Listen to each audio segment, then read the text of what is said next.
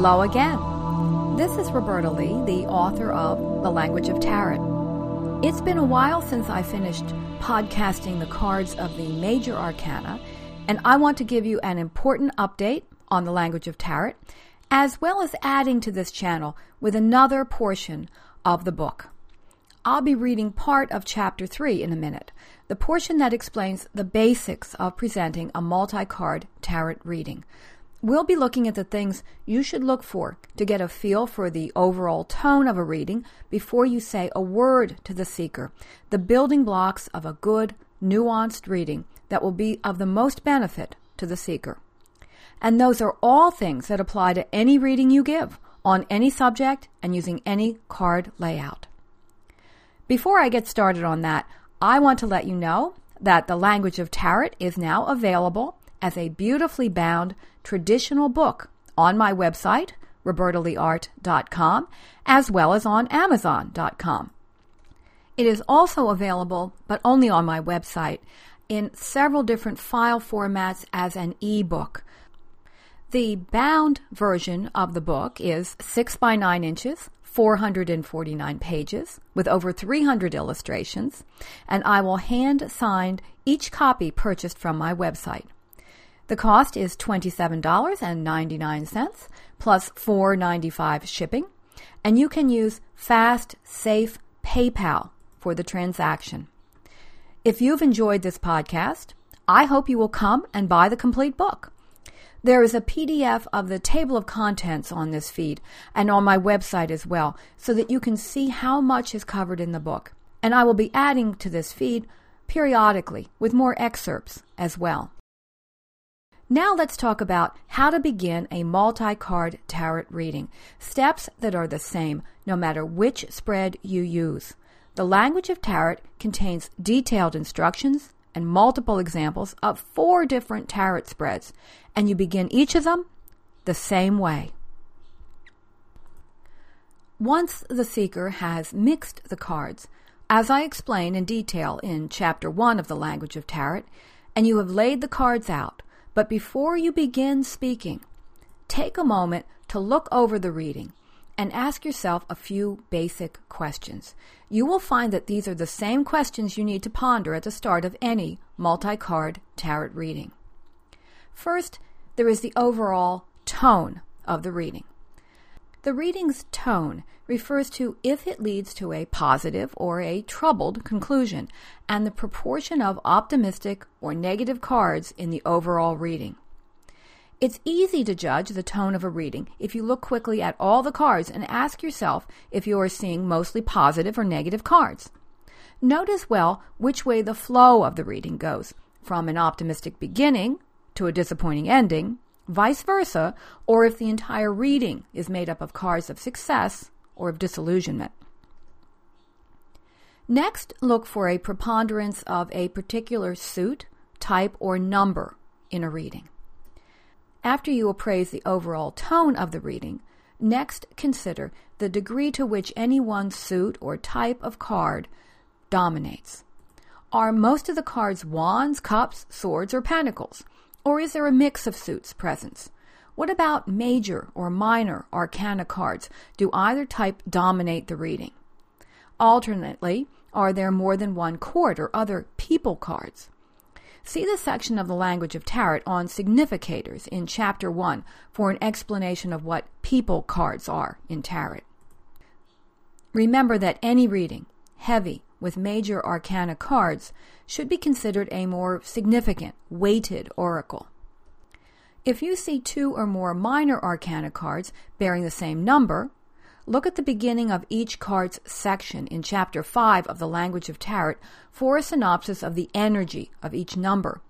A lot of aces, for example, tells you that a situation is in its beginning, formative stages, while multiple fives indicate struggle. And if you see two or more tens in any reading, then you are looking at a situation that is in its concluding stages. Do the same should any suit be disproportionately represented. Go to that suit's overview in Chapter one. Each suit represents a different sphere of influence, and readings heavy in any one suit refer to a particular type of situation. one about enthusiasm and activity, wands, emotion and relationships, cups, will and determination, swords, or physical resources and security, pentacles. If you see two or more cards which can be taken to represent people, then understand that the situation the seeker has asked about will be influenced by them, and know that you will need to work with the seeker to discover who these people are. Then you should decide if there are mostly upright or reversed cards in a reading. A preponderance of reversed cards in any reading, and by that I mean more than half, can indicate that there is a great deal of emotion, confusion, and or nervous energy around the matter at hand. Some cards are, of course, more positive when reversed, showing someone addressing and dealing with an issue. Even so, the reversals still indicate the presence of those issues and the unavoidable stress that facing them head-on brings. A wise reader responds to a large number of reversed cards in any reading by recognizing that the seeker's question is creating stress, twists and turns, and probably an emotional roller coaster. Work that awareness into your reading, and remember to be reassuring, reminding the seeker that change always brings a certain amount of chaos along with it. That's inevitable, natural, and not to be feared or allowed to become a force of negativity. Another useful tool is to check for card combinations in a reading. Appendix one of The Language of Tarot is a useful guide to groupings of cards that deal with similar issues or different facets of the same issue. Awareness of these card combinations and learning to recognize them in readings takes time, but even a beginning reader will see the most obvious points in common between certain cards. The Two of Cups and the Lovers, for example, are very similar cards in appearance and meaning, as are the Nine and Ten of Swords. Whenever such closely related cards are present in the same reading, see it as the oracle underlining that part of the reading or placing it in bold type in order to call attention to it.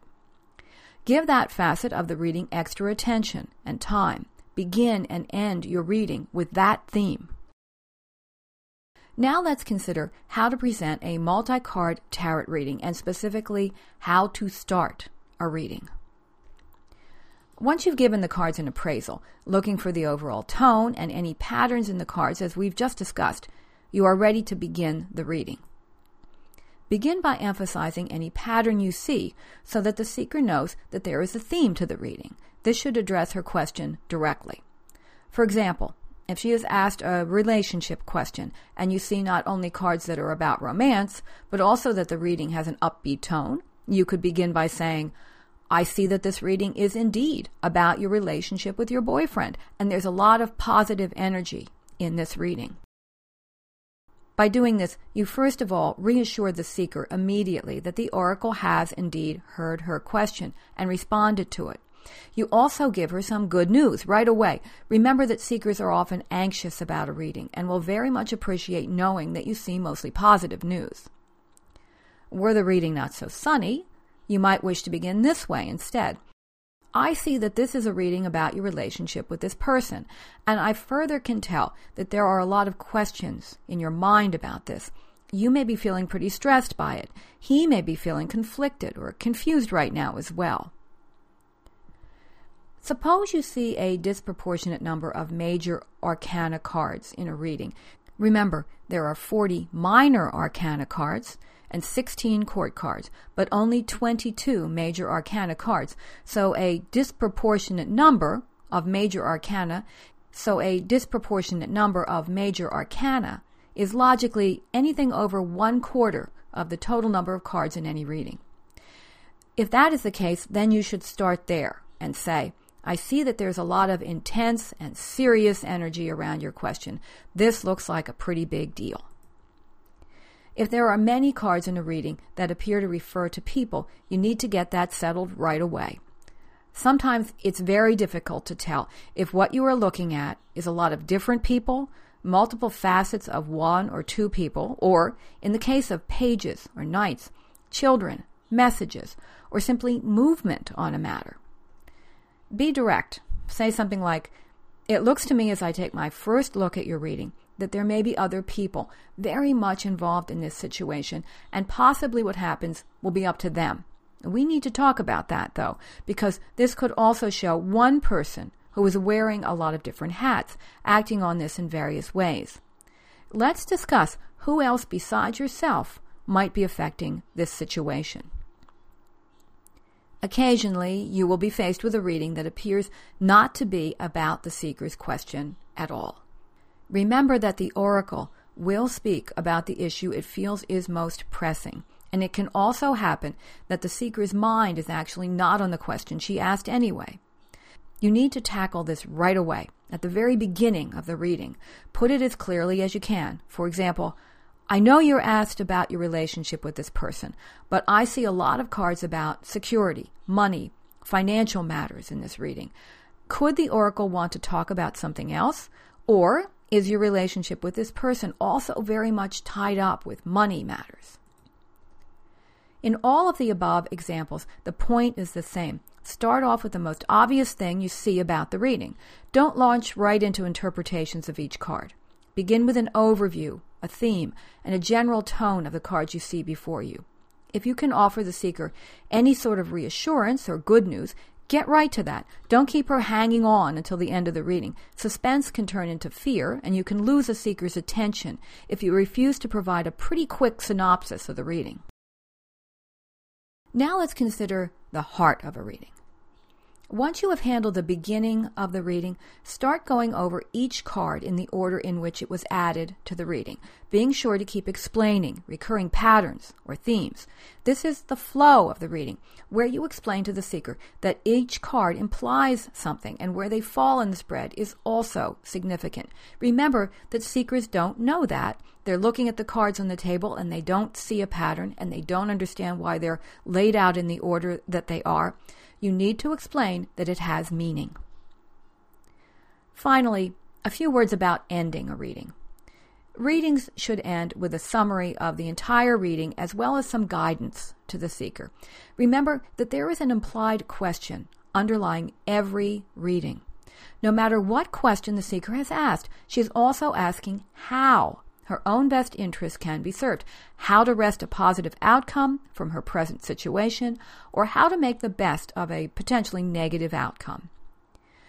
You will notice that the specific card interpretations in Chapter five, six, and seven of The Language of Tarot for each card, when it falls in the outcome position of any spread, are similar to the specific meaning supplied when a card is read as advice. The oracle is giving guidance throughout the reading, but this is even truer for the outcome. It's where the oracle focuses on how the seeker can best support her own goals, protect her interests, and align herself correctly with the situation, rather than trying to fight against it. A good reading, in other words, should not only be about what will happen, as about how to get there, or how to understand, use, or in the case of highly negative outcomes, survive that potential future. Well, I hope you are enjoying this podcast. I want to personally invite you to come and be my fan on Facebook. Simply search for Roberta Lee and click on Become a Fan. It's that easy. Facebook is now where I post updates, photos, and where you can comment and ask questions directly of me, all of which I promise I do try to answer. And please recommend The Language of Tarot to your friends. That is the best advertising money can't buy. Thank you so much for listening.